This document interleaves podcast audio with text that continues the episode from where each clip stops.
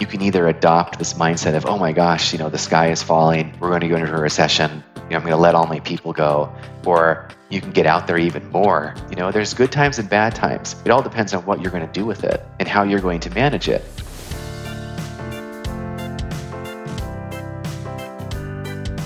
Welcome to the Resilient Recruiter Podcast. This is your host, Mark Whitby. My guest today is my friend Joel Slenning. Joel has already appeared on the podcast. Last time was about 18 months ago. And so his second appearance is long overdue. The last time was episode 53 How to Scale Your Staffing and Recruiting Firm to $16 million. I would highly recommend you go back and listen to that interview. It was one of our most popular episodes. So, Joel is the president of Innova People, a healthcare and IT staffing agency based in Oregon. And prior to that, Joel was the founder and CEO of Icon Medical Network, a locum tenens provider, which he scaled to $16 million before selling it, that business in 2019. Joel and I actually run a coaching program together called Apex, which is essentially it's a mastermind group for owners of seven-figure recruiting firms who want to scale to eight figures and build a business that runs without them that they could potentially sell one day if they wanted to. And we'll talk more about that in a bit. Joel, welcome. Thanks for being here. Thanks, Mark. Yeah, it's it's good to see you. It is kind of interesting that it's been it was 18 months ago that we sort of met and kicked this off. I know it's crazy. That has just gone so fast. Yeah. um, so, look, last time we spent most of the call talking about Icon Medical, which is the company that you you grew and and then mm-hmm. sold. And uh, but you're doing really exciting things at Innova People. So this time I'd I'd like to spend more time on your current company. Um, when, when did you launch that business, Joel? So I really got started, you know, the sale was completed of Icon in 2019, early first quarter. I think I think it finally finished, or maybe it was mid second quarter. Um, really got to work on Innova people in the fourth quarter of 2019, and um, you know, just decided that I I really wanted to to do this again and but but do it differently. And um, you know you obviously I, I as you know I, I learned a tremendous amount um, during the icon days and um, you know probably made every mistake in the book uh, uh, and so i want to do it again and maybe make less mistakes this time around. Sense. That sounds good. Yeah. So it's been so you're coming up for your third anniversary then? Mm-hmm. that's right um, awesome. And um, so, what what do you feel like you've achieved so far with uh, with Innova people? I think probably the the the biggest thing was you know Icon was a very specific model um, of delivery, and it was much more of a 360 desk style model, um, where uh, but but yet because the marketplace in locum tenens was very um, there was a lot of people involved in a placement of a physician. Our competition was had multiple people involved and multiple people touching the client where at icon we wanted to have a single point of contact so the client got to know one person. So we had to i built a delivery model around that idea that there was sort of a super producer that that was managing everything but behind the scenes it was going to take a team uh, collaborating in order to be able to deliver the, the placement and then manage the physician during their, their tenure. But it really it really was kind of based on a 360 model. So with Innova People, I didn't want to do the 360 desk model. I don't think that that is a uh, very I know people can be very successful at it, but I don't think it's a very scalable model. So, um, can I just pa- pause there? Why, mm-hmm. why do you say that, Joel? Um, I I think that it, it the, the biggest thing that I think is where it breaks down is it does take a highly, highly talented person to have the ability to be a good recruiter and a good business development person and a good account manager all in one. They're out there for mm-hmm. sure. Um, that's how I started and, and built, you know, became a million dollar producer in this business. But I'm not just saying that to compliment myself. I, I just think that I it was it was as I watched other people struggle with all three responsibilities, it became very apparent to me that I was good at one of them and would struggle at the other two. So I was very good at business development and and and, and probably next in line account management, and where my the, my weakness was was recruiting. And so I I thought that you know why not try to build out a model that played to my strengths instead of trying to sort of struggle through the the um, my weaknesses and give my weaknesses to other to other people to to do well at. It's really interesting. I um I was a 360 degree recruiter as well, and I, at that stage, I'd never even heard of any. I didn't know there was any other way to do this, right? yeah. And uh, and I was not definitely not good at everything. It's funny because I also was good at business development mm-hmm. and not as good at recruiting, and I wasn't even good at account managing. Really, I was I was only good at business development, mm-hmm. but I had to do everything, mm-hmm. and I did okay. But um, I'm sure I didn't hit my full potential if there had been you know uh, more of a collaborative effort i think it could have done even better mm-hmm. um, so how how have you taken that approach differently in Innova people then? Yeah. So I, you know, sat down during the kind of downtime uh, of of between Icon and Innova people and designed a.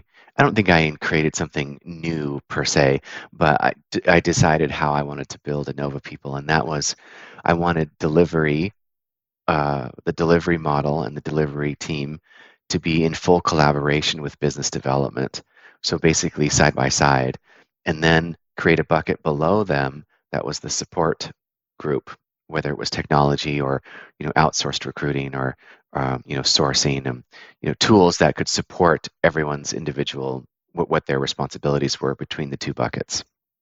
So so it was quite a bit different um, than Icon because I wanted the business development people not to become account managers.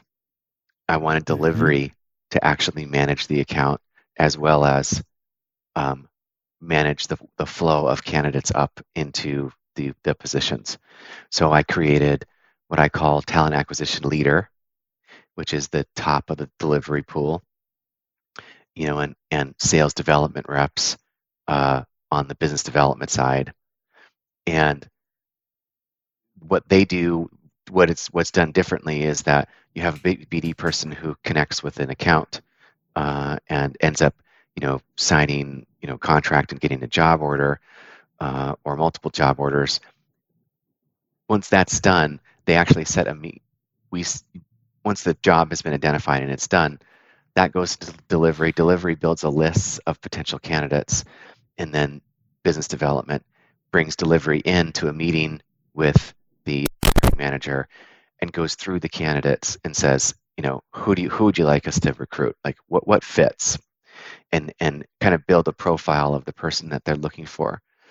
Um, and and then they go out and delivery goes sends that down to recruitment and recruitment starts to recruit those people to to deliver to the hiring manager using the tools in the sourcing bucket and the other tools that are available you know to help continue to to drive the candidate flow because I wanted I wanted to be able to build a a uh, model that was constantly recruiting. It never stopped recruiting. It was always recruiting. Um, so I brought in a lot of automation into Innova to um, do email sequencing and consistent um, outreach to the candidate uh, because I thought that there was a couple of things too that I felt like needed to happen. Number one, we needed to be able to go to market and perform faster than the competition, but still, but not lose the accuracy. Um, I think there's a lot of agencies out there that throw a lot of resumes at the wall, um, and you know, I, I wanted to be able to tell a client you'll see no more than three candidates from us, uh, and you'll hire one which I think has been going on for decades, right? But I wanted to truly deliver on that. But in order to be able to do that, you really do have to constantly be recruiting. And so I wanted, you know, eight to 10 hours a day of recruitment happening. And that's impossible in the 360 model. I mean, that's, that's mm-hmm. they just mm-hmm. can't do yeah. it. And and so that's the big difference between Icon and Innova. Innova is a little bit more of a machine, um, and uh, there's a lot of automation in Innova, whether it's in the BD side and in providing leads uh, to the BD people, or um, you know sequencing and and outreach and recruitment for the uh, sourcing team and the recruiters on BD. So it's very different. This is fascinating, Joel, and I'd love to dig a little more into that. Can I just clarify first this the model to make sure I understand it correctly?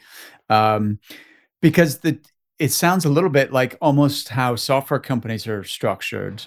Like you have your SDR, sales development rep, and then you know they're the ones who are you know bringing in the new clients, and then there's a sort of handover transition to the you know customer success team who then you know helps the client to um, I mean, I know it's different with software because they're helping people to be able to implement and, and get results with that software. But um, there are where the similarity is, I guess, is you described it as being a machine. It's a bit like an assembly line. You have mm-hmm. people specializing in a specific part of the process, and they work in um, uh, as a team so that each person is dedicated 100% to that aspect of you know what they do and they as you said like they can do it full time they're doing yeah the person who's doing business development is doing that eight hours a day mm-hmm. the person who's doing you know the delivery is doing that eight hours a day mm-hmm. so they can really a they can get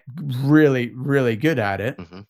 and b they're not um, switch tasking so they're not flipping back and forth between oh i need to do some business development now oh okay, now I need to go and I need to deliver because I'm we're behind with those that short list and switching back and forth is what and and the the sort of um some people are super like they're excellent at planning mm-hmm. and they're very disciplined and they can juggle all that stuff but most people lose a lot of efficiency by switching back and forth. Is that fair? It is. It's totally fair. And and i think that that you know, one of the things that um, I always struggled with at Icon was truly, truly being able to find the talent at the level that was required to to be successful in that single point of contact model. There was a lot of support, and we scaled that, you know, quite aggressively. And a, a lot of that the, the scalability had to do with the support team behind uh, that that model. Um, and it, it really wasn't the the front end people. They weren't brilliant salespeople or anything. I mean, they were good, but they weren't they weren't so good that they were they were the reason that we were scaling. They what I realized is that we were scaling Icon because the operations team was so good, and mm. they were so mm. efficient, and and mm-hmm. they created they they created due to their efficiencies, their speed, their accuracy, the the the time and the ability for my frontline people to do more uh, because they had less and less responsibility. And so I've sort of taken that idea and tried to capitalize on it, um, and and and you know in a completely different market space, um, uh, and it has it has so far gone really really well. Amazing. So what's the sort of um, size of the business now? How many people have you got, and and like where have you found the most success yeah so you know it's a again it's uh, we i've done this differently and i have invested in offshore um, support and and teams mm-hmm. and people that work for us full time that are in other countries uh, and so the offshore team is quite large it's it's it's over 12 people currently and they're dedicated to our organization um, the in the on on this side in the U.S. There's only five of us right now. Oh wow, interesting. Yeah, and we're we're you know going to you know within I guess well we started we really got started just about three years ago, and you know we'll be well you know pushing um, close to two million in revenue in this third year. And amazing. So that's pretty you know it's pretty good. Um, yeah. Uh, I'm hoping it goes a little better, but stays this are way. Are you uh, are you doing contract or is it all yeah permanent direct hire or yeah. what's we're split mix? we're split 50-50 mm-hmm. right now okay yeah 50-50 right. which is actually really kind of fun for me too because i have primarily myself personally have always been a permanent placement recruiter, but uh, Icon was 80% contract, 20% perm. And I've really enjoyed being back in the perm placement business. Um, mm-hmm. I think that it's it's a wonderful business. Um, I love I like the contract staffing business too, especially in the tech sector, which we're in. Um, uh, but it is nice to have a balance between the two um, because it has it hasn't forced me to hire specialists. You know, I've been able to get away with people who are good perm placement recruiters, but who've also been able to manage accounts with contract staffing opportunities as well. It's really interesting because what I see, especially in the US, is that it's much more segregated between contract and permanent in a mm-hmm. lot of companies. And yet, to me, you have to like, okay, if you're a one one man band, then then then fine, you're probably going to be doing permanent placement. but if you have aspirations to grow, then you know it just makes total sense to do both to offer yeah.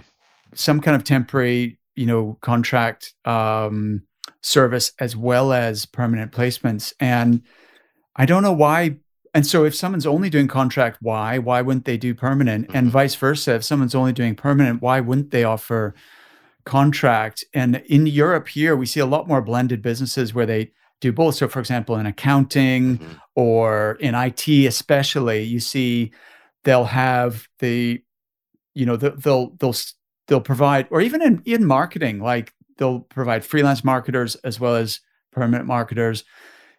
Why do you think that doesn't seem to be the case in a lot of businesses?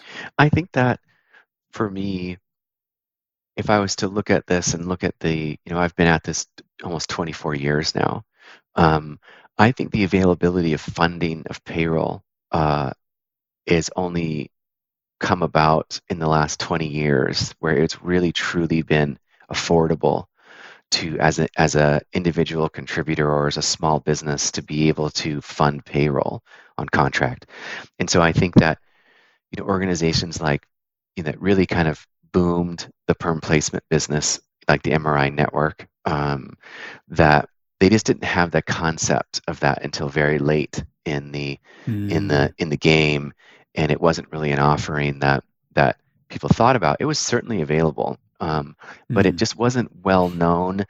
And I and I think that that that because of that, um, over the years, it has created sort of these, like you're saying, like two buckets, right? There's just well, we just do contract staffing, or we just do perm placement. I think that financially it was hard to combine the two, and mm-hmm. I think the market for for a long time was sort of set up that way.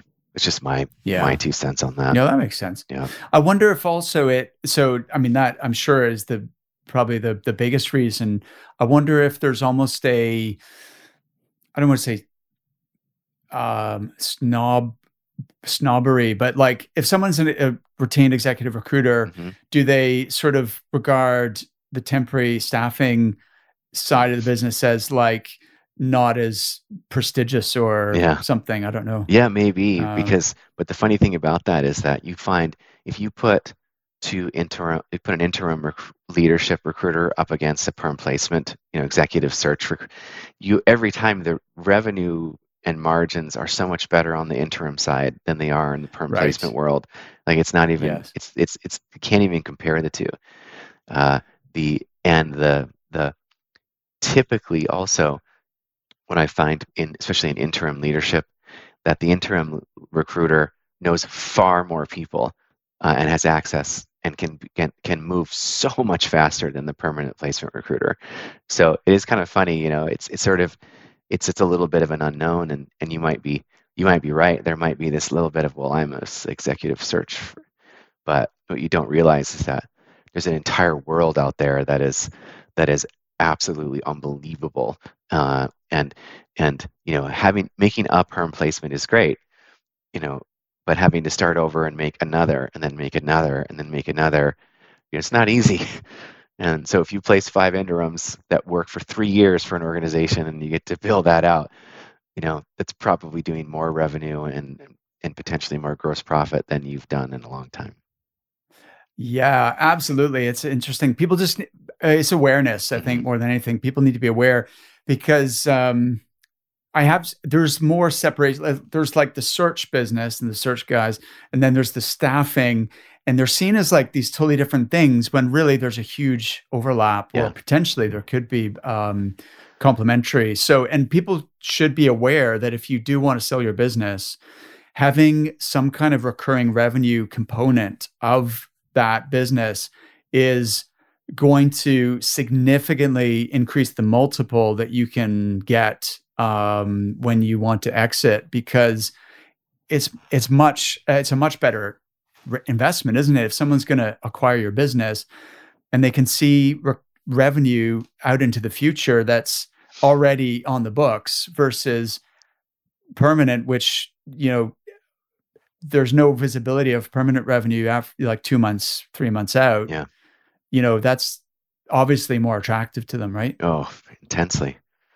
Yeah, you you know, it's amazing actually. Video interviewing has been part of mainstream recruitment for over a decade now. But have you figured it out yet? Video interviewing certainly looks good as part of your recruitment service.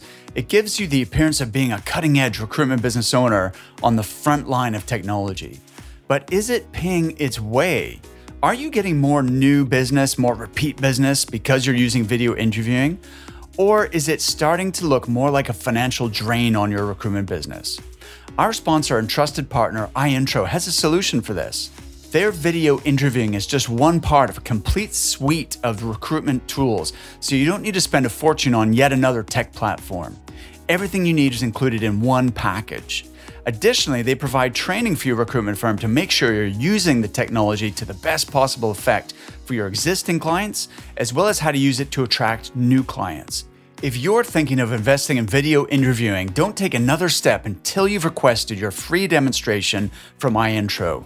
Just go to recruitmentcoach.com forward slash retain to book your free consultation. See for yourself how to use video interviewing to get a true return on your investment. That's recruitmentcoach.com forward slash retained. You mentioned you're you're leveraging offshore Mhm. um, uh, resources and you're leveraging automation, and that allows your small team in the US of five of you to really um, perform, you know, at uh, a level of a bigger company, but without the same overheads. Um, could you just elaborate a little bit on how that actually works? Sure.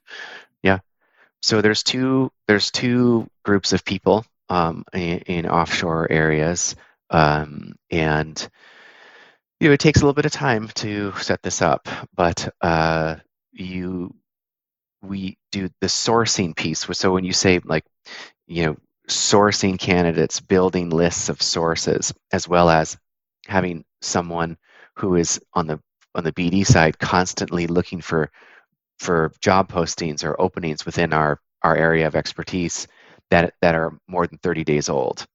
Um, and so every day they are bringing lists of those types of jobs to the SDR side of the business, the the BD side of it.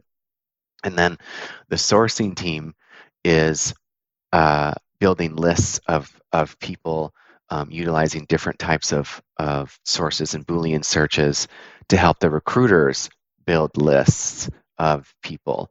And um, so we have uh, the the sourcing piece of it, and then there's re- the, there's recruiters, but they're really they are more they're almost like an like an automation tool, but they're they're people who are building email campaigns and doing the initial outreach to those lists, and they they that's happening constantly. So it's kind of a two-step outsourced process where sourcing is being done by one team based on every job that comes in through the door at Innova.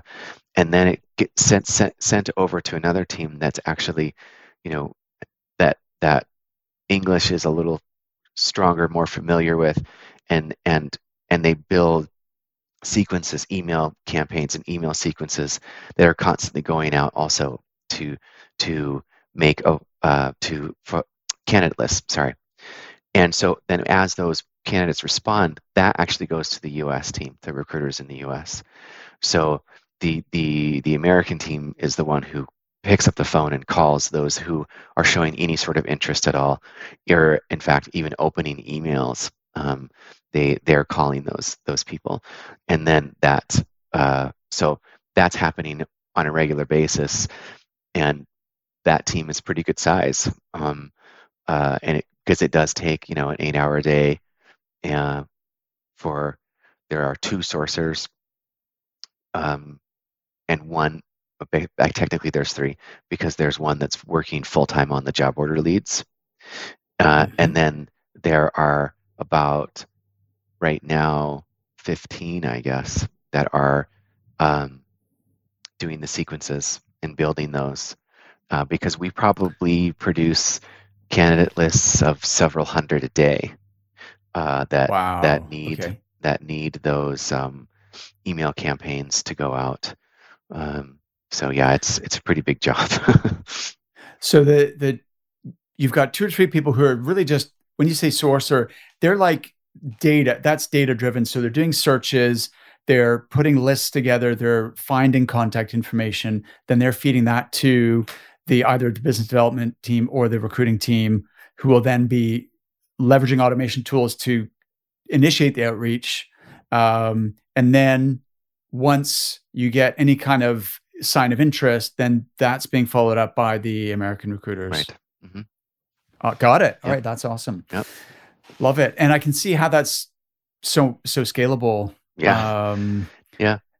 Because the yeah. the thing is, is is on the on the kind of sourcing on the sourcing side, that's that's mm-hmm. you know we basically recruited those people through Upwork, you know, freelancers Upwork, and um, uh, we've we have found a lot of talent in Pakistan, um, and it's been wonderful relationships. And they're we're, we pull them into the to the ecosystem. They're on mm-hmm. teams mm with us. They're they're engaged with us. You know, we don't we we don't just you know oh okay here you know just do this um, they're they're a part of the organization. Like we we really bring these people in and the same thing with the other side. Um, and we're in constant communication with them. And we chose to work with an agency on the email side of it and the camp the campaigning and the organization. And they do a lot of Crelate our Crelate is our ats they do a lot of manipulation and management in there also. Um, and uh, so as we need, as things start to become more, become busier, or we get, um, you know, recently we had like 20 positions up for one organization that needed to be taken care of. We scaled up that side of it. And we were able to do that because we're not working with just individuals. We're working with an entire agency that has, that's doing this, you know, full time. So that's worked out really well for us. Uh, interesting. Uh, I'm just curious, like, why you went with Pakistan in particular. Was there any reason? We um because we our team members are by the way, we don't you we used to call them VAs, but now we just call them colleagues, mm-hmm. like uh because they are really members of our team, as you say, we've brought them into our um you know into our business as as fully fledged team members. But our uh coworkers tend to be from the mm-hmm. Philippines. Mm-hmm. And um I think the reason being just um, there's no language barrier. Mm-hmm. They they're completely fluent in English, which makes it very much easier from an internal communication point of view. But also it means like my uh, executive assistant Rachel, who also manages this podcast, mm-hmm. I'm very happy for her to w- go directly to podcast guests, like really senior people, and coordinate and you know send emails back and forth and um, you know, and I, I I'm confident for her to do that because I know her English is excellent. Mm-hmm. Yeah, I think you know it's it's there is no real particular reason. Um, we I interviewed many people from the Philippines. Um, uh, our team that does the the the sequencing is all in India. Um, but what we when I chose the first person to do the sourcing side of it. They just happen to be in Pakistan, and he is oh, he's just he's he's absolutely wonderful, and his his English is is good enough for what he's doing for us, and we just yes. feel, and it's just been nice because he um, has a little bit of a leadership qualities to him, and he's brought some other people to the table who have very ah, strong skills brilliant. as well, and so they're all working for us um, now with him, and it's you know the one of the things that that I have always tried to do is you know with because I've outsourced um, a lot over the years, uh, not just with Icon, even way before that, and I've just tried to find the best people, and I've I've yeah. tried not limited my scope to any one particular um, area. You know, English is is spoken in a lot of countries. Um, True. But then I, it, it just is a, just it's just by happens. Just, this is where we landed, and it's been worked out worked yeah. out great. Yeah. Yeah, that's awesome. If you can find someone who is a technically very you know good at their job, but also has the leadership qualities that they can then manage other people. Mm-hmm that just makes it so much easier for you oh because gosh, you've got yeah. like him being the main the point guy and then you know managing the other resources for you then that just uh, saves so much time and he can train them mm-hmm. and you know you're not having to do everything yourself from scratch. Yeah. So yeah, no, it's been really, it. has been really, you know, kind of a blessing and, and, and, and lucky that, that that has happened. But I think too, you know, just I've, I've, I do have like literally probably 20 years of, of experience in doing, in managing, you know, outsourced, uh, um, you know, job duties. So it's, it, it's been, it's been a really beneficial piece of, of, you know sort of my success, I guess, in the in the industry. Yeah, it's interesting. That's it. That's huge. Like we're we're big believers in it. So it sounds like you're using a combination of you ha- do you have an agency, mm-hmm. Like an RPO firm offshore, mm-hmm. and you also have individuals. Mm-hmm. That's right. Okay. Mm-hmm. Yeah. Okay, that makes sense. Yep. Cool. Um, so the last time we got together, Joel, we um, at the very end of our conversation, you alluded to the fact that it, at Icon, the majority of your leads and your candidates, both the client and candidate leads, were generated using inbound marketing. Mm-hmm. And then, but we ran out of time to really get into that. right. And we got so many people contacting us saying, we want to know more about Joel's marketing, like, because they, they just heard that and it was like a light bulb going off, but then we we didn't have time to get into it. So um, what I should tell people is that, um, by the way, Joel and I recorded a webinar together. Um, I mean, it it was a year ago now, but um, it's it's still absolutely relevant. So the webinar was called the eight. Um, no, it was. Let me get this um, right, so I give people the right information. Um, yeah, it was called How to Build an Eight Figure Recruitment Business That Runs Without You. So if you want to watch the recording and download the slides, you can go to recruitmentcoach.com forward slash scale. So recruitmentcoach.com forward slash scale. In that webinar, we share the nine pillars of a scalable business, and there's a diagram of a flywheel which shows the nine pillars. And I know our listeners are probably asking, okay, well, what are the nine pillars? And so, again, go and watch the webinar for a full explanation. But in brief, they are strategy, number one. Number two is internal recruitment. So that's recruiting for your own business. Number three is talent development. In other words, onboarding and being able to train and develop your recruiters. Four is sales management. So, how do we get people billing and optimize their performance? Five is client acquisition. So, building systems like the ones Joel's describing on both client acquisition and number six is candidate acquisition. So not left to any one individual's, you know, efforts, but that you have built a machine and you've got systems and processes and automation in place so that the client acquisition machine is just constantly running, it never stops. And same on the candidate acquisition side. Then you've got number seven is marketing management. Number eight is uh, up, I think I counted too many, but yo, no, that's right. Operations management is number eight, and business management is number nine. So today, I wanted people just to get get a little taster session on the marketing piece of the puzzle. So, Joel, I, I know we don't have time to get into a full masterclass here, but could you describe a little bit how you manage marketing in your recruiting businesses in order to generate leads that you know amplify everybody's uh, performance yeah I think that, um, you know, the use of social media to market and email campaign marketing um, is essential to scalability. And in order to be able to do these things and do them well, they have to be run by someone else in, in inside your organization.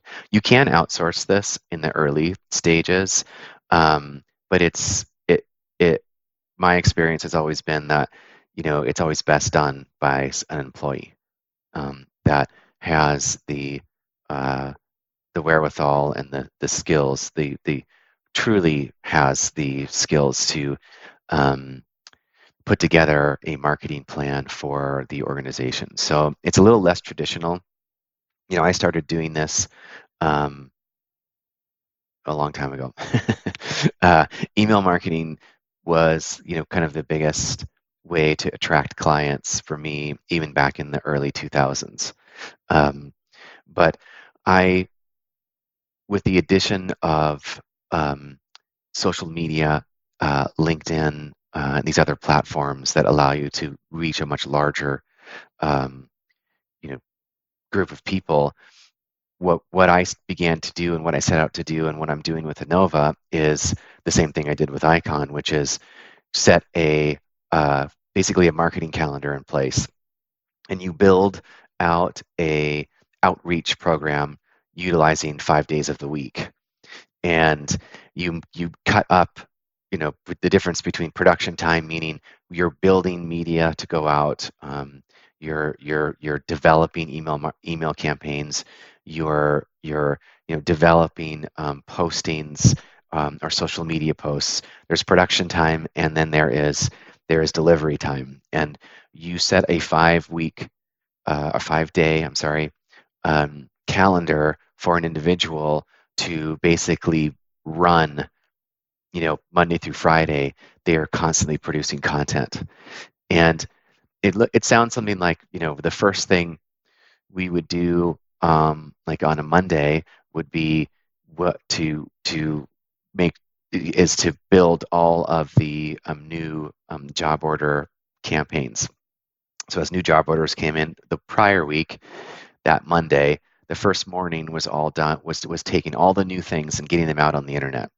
And you know we we could spend hours on how that all, all works but um, you know and then and then the so there's two hours there and then and then the next thing is okay you're going to you know building email campaigns for the um, every single you know for the recruiters that are that are uh, have the jobs that were presented last week and so they build email campaigns to try to attract um, new candidates. And and these email campaigns, they're just temp like it's a template, but they add a little bit of flair to it, something a little different, or a, new little picture that then then is sent over to the recruiter who who puts it into the system, who sends it out, and you know whatever email automation tool they're using, it just boom, it goes out there.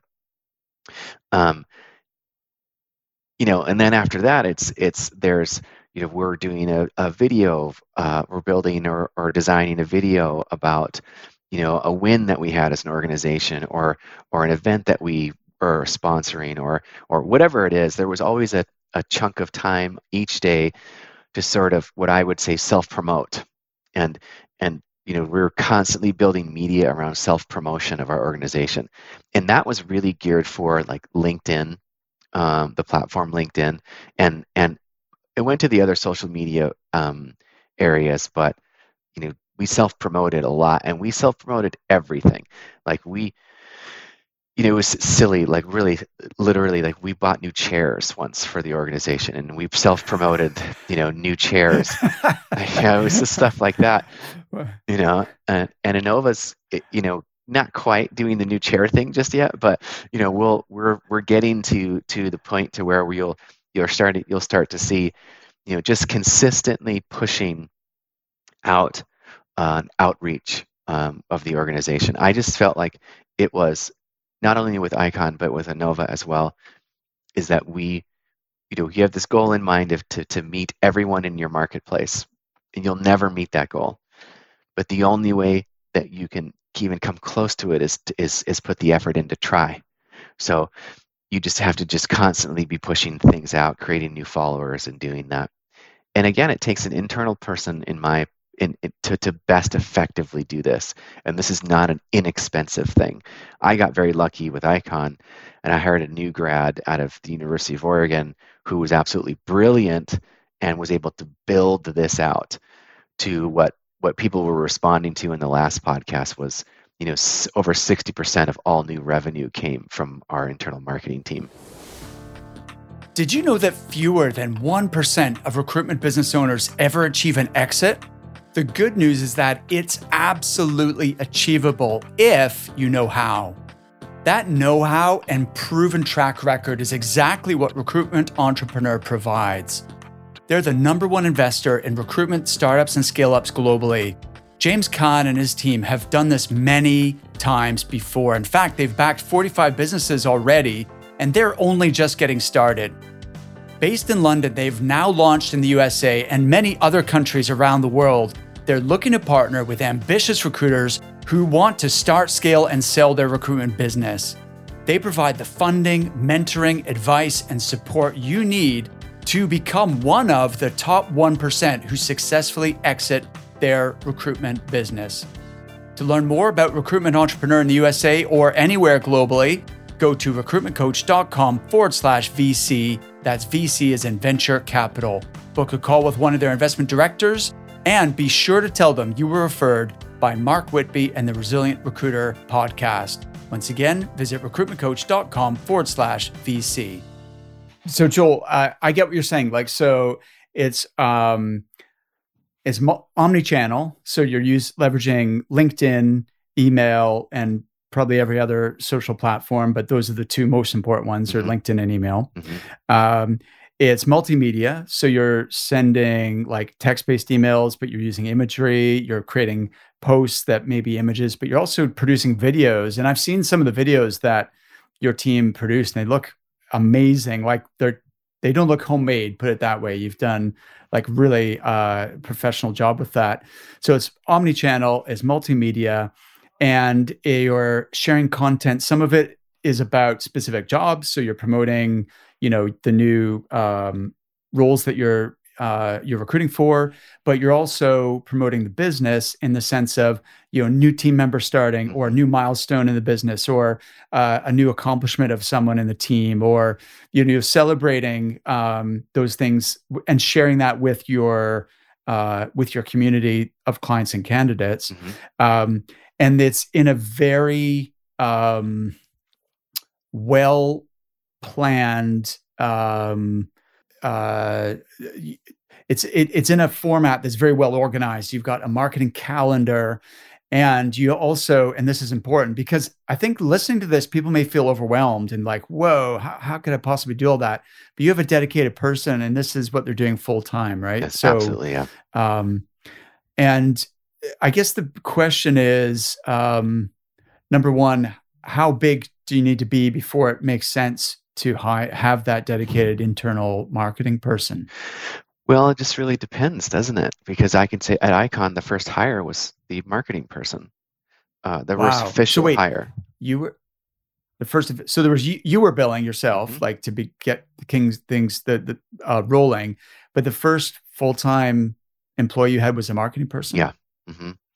Wow. Yeah. Okay. Interesting. I mean, I I was a producer and the, the my, yeah. my, team my partners were producers so we didn't need producers we we didn't need mm. revenue execution at the time we needed the you know my idea was i was going to bring someone into the organization that was going to expand our capabilities you know they were going to they were going to grow our business without us doing it and and mm. uh, it was going to be a stepping stone to to um, starting to hire producers, but mm-hmm. we wanted to to get as as much exposure of, of about what we were doing as we possibly could, and the only way I saw doing that was hiring somebody full time.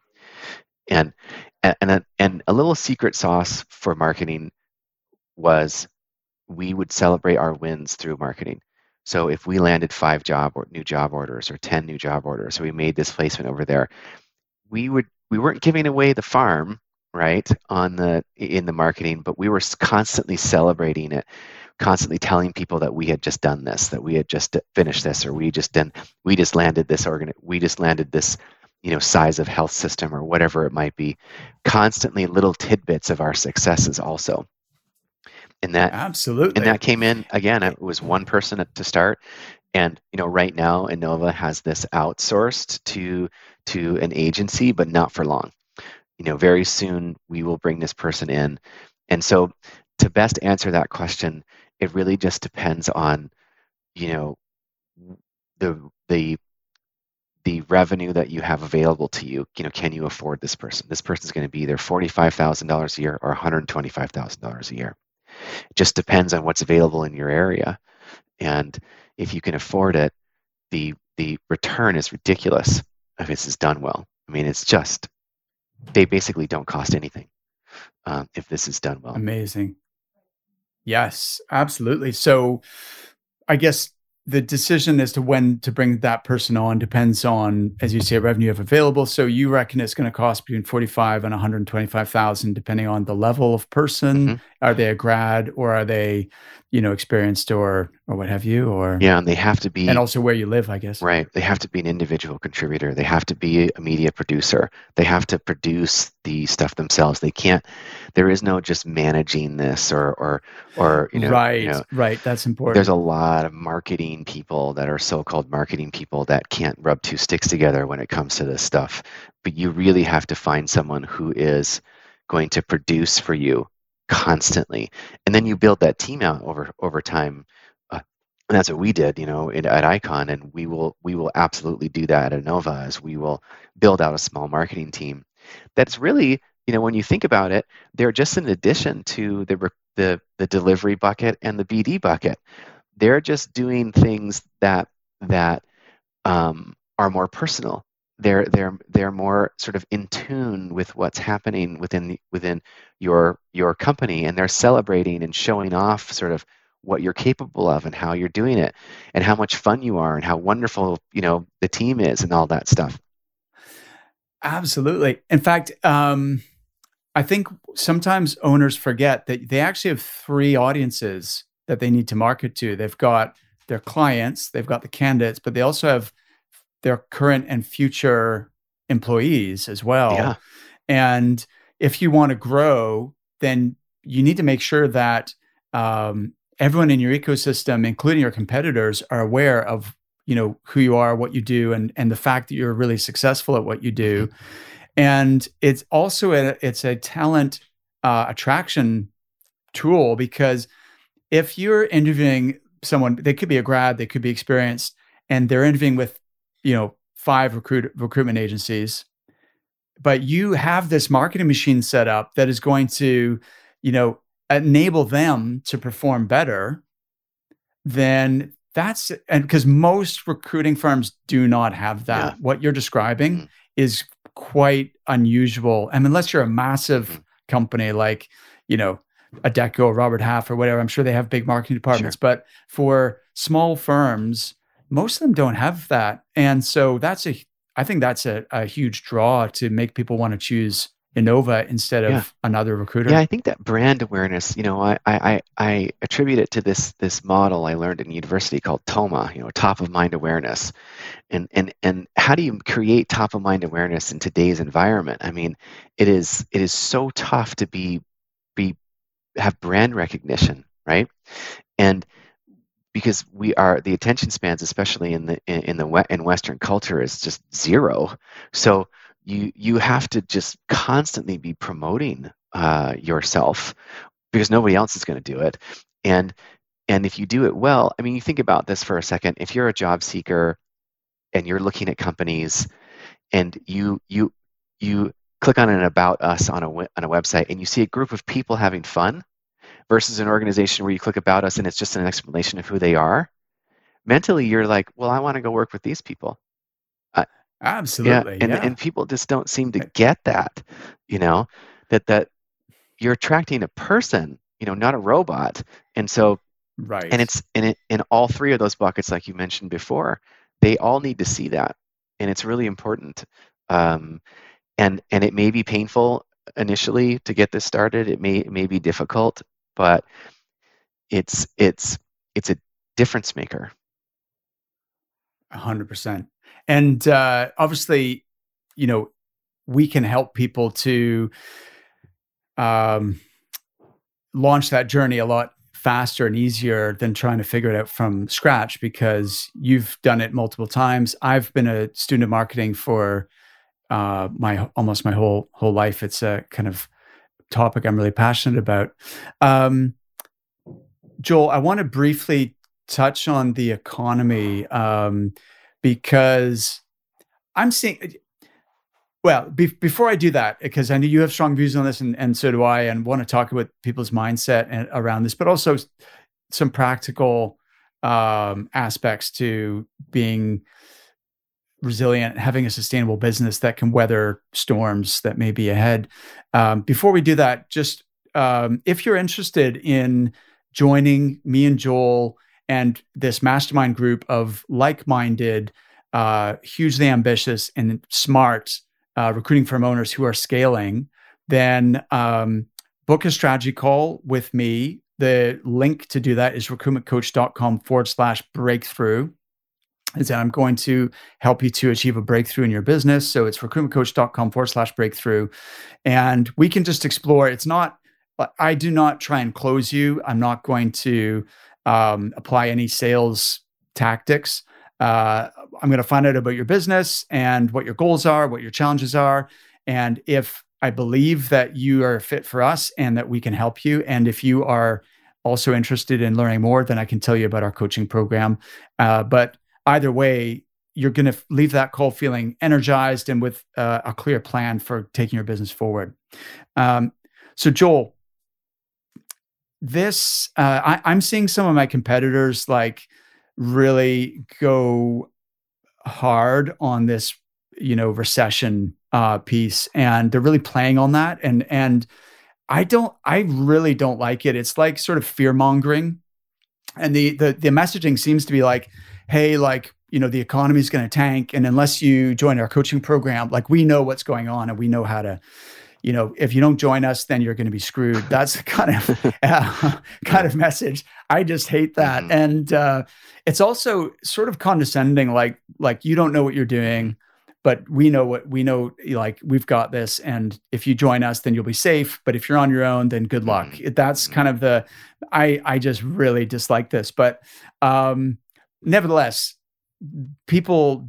I don't. I equally. I don't think people should bury their head in the mm-hmm. sand and just pretend everything is going to be fine because the economy is cyclical and it does have ups and downs. What is your mindset around this topic?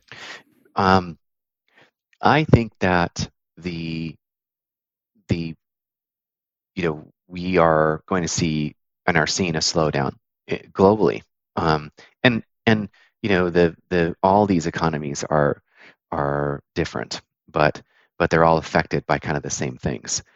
You know, so without going into specifics about who, what, where trouble areas are and all this stuff, my my mindset is is that I will outwork it. Um, and I don't really have to outsmart it so much, but if I try to do that too. But I'll outwork it. And what that means to me and my team is is that we will diversify our portfolio. We will go uh, you know, our recruiting skill is our recruiting skill. We're very, very good at this. We have a machine basically built, and it doesn't really matter that much what you give us. We can probably fill it, but we're not going to get so far away from um, the way what our you know core business is. But we will. We have, and we have already done this. We've already begun to start um, looking in other buckets within these organizations and and and areas in the economy that are doing better than others. And and just sort of hedge our bets a little by getting involved with organizations like that that are going to continue to hire people um, and we can sort of learn um, the types of people that they need um, and not not go so crazy out you know we, we're we're we're in the tech sector but we do work with a lot of uh, accounting and finance uh, people within the uh, tech sector and in the healthcare industry. Um, our our healthcare information management thing kind of spills over into revenue cycle. And so we'll keep a really close eye on that and we'll we'll we'll focus a little bit more on those areas as things start to shift. Um, you know, we all have tried to forget about 2008, which was a dramatic axe to the economy, right? It, it was it was just it just came in one night and boom, the stock market crashed, and you know a global recession was set into was set into motion uh, in a matter of days.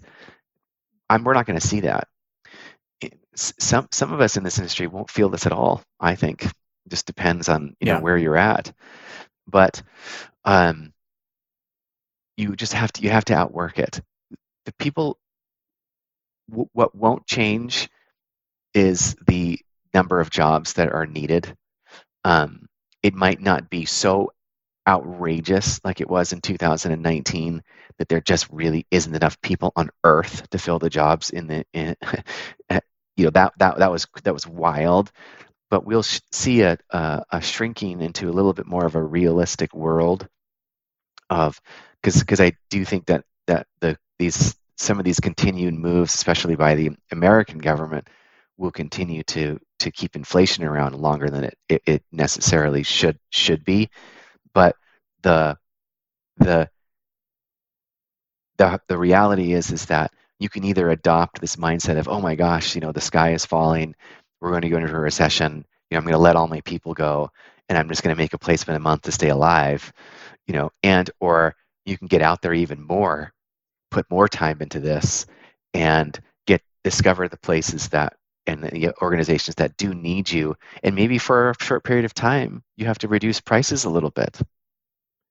You know so what? There's good there's good years and bad years you know there's good times and bad times. It all depends on what you're going to do with it and how you're going to manage it. And you don't have to be like so you know like well nothing's happening because that's also just that's just dumb but at the same time you know stay in tune with what the market's doing and try to outwork it because you can.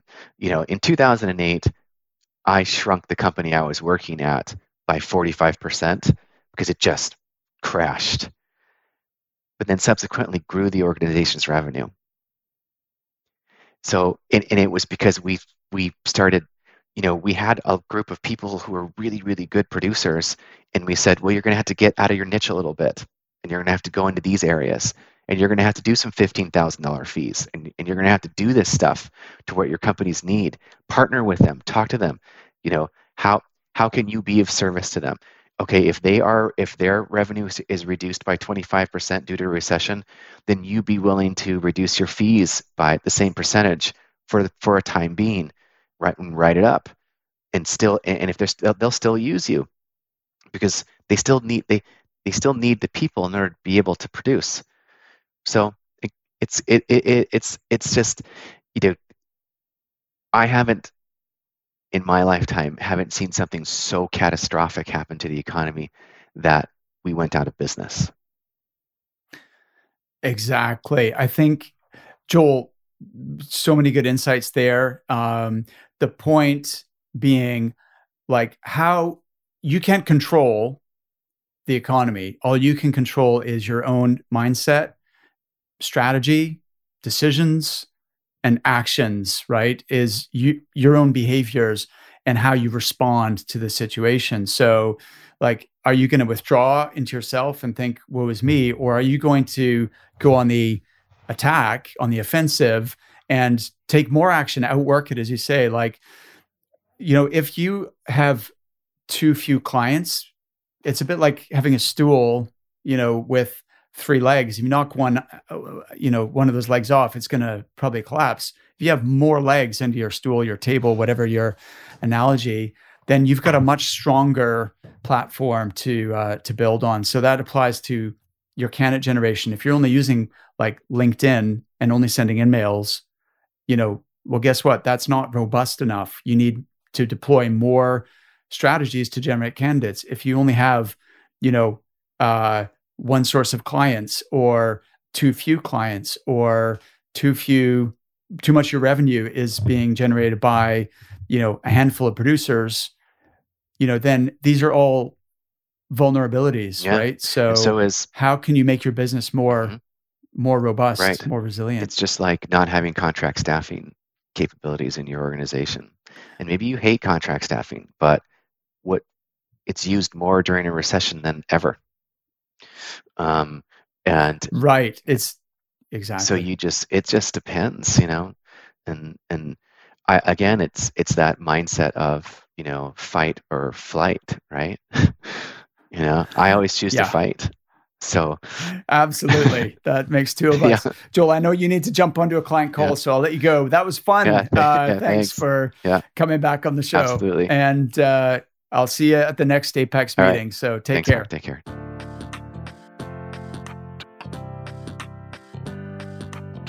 Thank you so much for listening to The Resilient Recruiter. If you've enjoyed the show, the best way you can show your support is to click that subscribe button. Thanks again, and I'll see you next time.